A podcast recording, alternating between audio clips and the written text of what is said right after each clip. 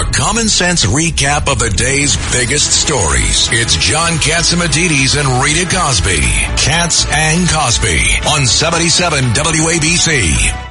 We got on the phone with us uh, the former Ty McCoy, the former assistant, assistant secretary of the Air Force, and and Ty, we we just had on uh, uh, Yuri Feinberg, who uh, was a childhood friend of of uh, Vladimir Putin, along with his brother. His brother, I think, uh, is God, Vladimir is a godfather to his children. And he says that Vladimir is going to get that guy from Wagner. He better not go to uh, in front of any open windows above the second floor. Well, Cats and team, it's great to be on with you, and he certainly uh, may be correct. Uh, I have been watching this with some great uh, interest, studying it uh, for many years uh, prior to this, and I was trying to think of the proper metaphor. Maybe I wasn't sure whether it was uh, like watching a uh, few episodes of the of the uh, uh, Tony Soprano, The Sopranos, or The Godfather, or whether it was more like uh, The Housewives of Moscow. Uh, so uh, Putin was kind of put in a position to choose between some of his favorite uh, guys, the oligarchs, his guys around him in the security services and the military versus uh. And he really couldn't quite figure out what to do. So he sort of come up with a half baked scheme to uh, let uh, go to Belarus. I think he might leave him alone for a while. There's apparently they're building some camps for Wagner troops in in Belarus uh, to try and continue to uh, keep the Wagner uh, private military contractor uh, somewhat in some degree of uh, action, and particularly in, in Africa and other places where they're exploiting gold and going after other foreign policy objectives. Let so, me ask you, uh, Ty. Let me ask yeah. you a question that nobody's ever answered for me. How many troops does Wagner really have?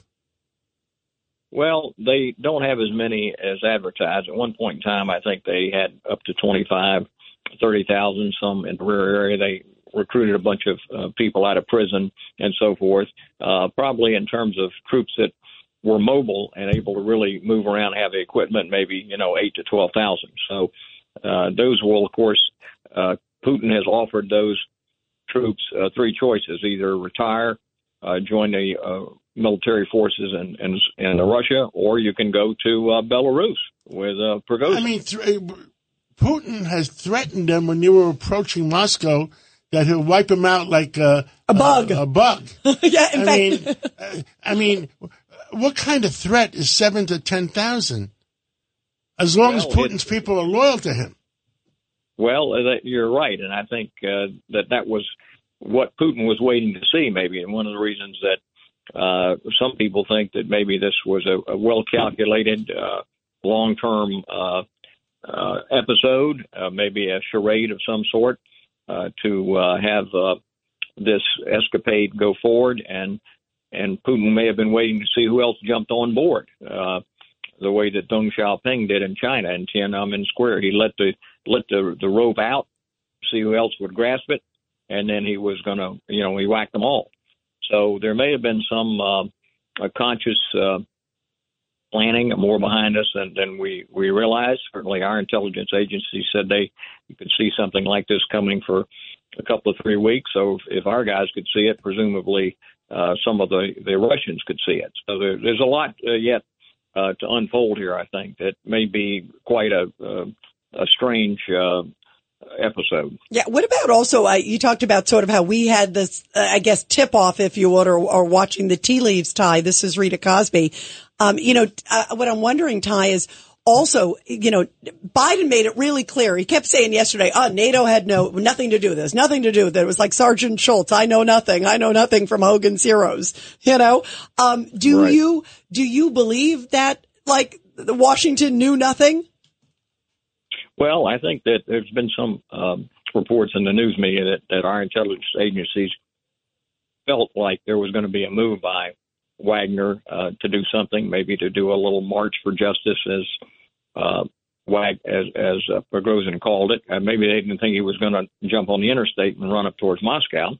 Uh, but they, they, they said it's reported they, they sensed something was going to happen. It wasn't made public before all of this happened, and um, so either the Prigozhin was led to believe by some of the other people close around Putin that if he made his move, that they would join him and they would oust Putin, and you know, with I'm not sure who being in charge at that point. Uh, so he may have been lured into uh, making a play, uh, but he could have even been been lured into making some sort of a play if you really get conspirational about it by Putin himself, which is why the reason he maybe he let Prigozhin off at this point. I think you're right. Uh, who knows who the double agents are and who the triple agents are? This is like a movie, John. This, This, is like this a will good make movie. a good movie. I It think, would. uh, Ty, I think we should go to Hollywood and make a movie on this. Well, uh, it's uh, the old movie Wag the Dog. I remember that was uh, all Wag about the ner. using, uh, It'll be wag the ner. That's right.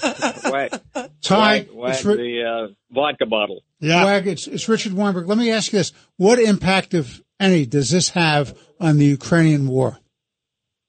Well, None. I think it'll certainly uh, motivate the Ukrainians, which is great because they're being pressed very hard for manpower, losing a lot of troops even as they try their counteroffensive. It'll certainly discombobulate the Russians in terms of their their defenses, although they're very much in place and strong. So I think it, that the um, air will go out of the, the morale certainly on the the Russian side. But again, as they they said during World War II, uh, uh, the Russian uh, army was was drunk on vodka all the way to Berlin, but they got there, and uh, so they are a very tough uh, people. Uh, they're willing to throw people at the problems of, of defeat and just wear people down. So I think the thing that they're missing now, the key thing that they're missing, which was what held things together in many cases, uh, is they're missing the Communist Party, the discipline, uh, the stoic, tough Communist Party apparatchiks that would keep discipline in the system. They would keep discipline in, in among the oligarchs, among the army, among uh, uh, even the security services, and that's missing now. And as a result, the kind of steely resolve, which sometimes the Russians uh, have had, uh, they they seem to be lacking that right now. Well, Ty McCoy, wow, really interesting. Thank you so much for being with us, uh, the former U.S. Assistant Secretary of the Air Force. Great to have your perspective, Ty, Ty. we'll catch up again real soon. Thank you. God bless you. God bless.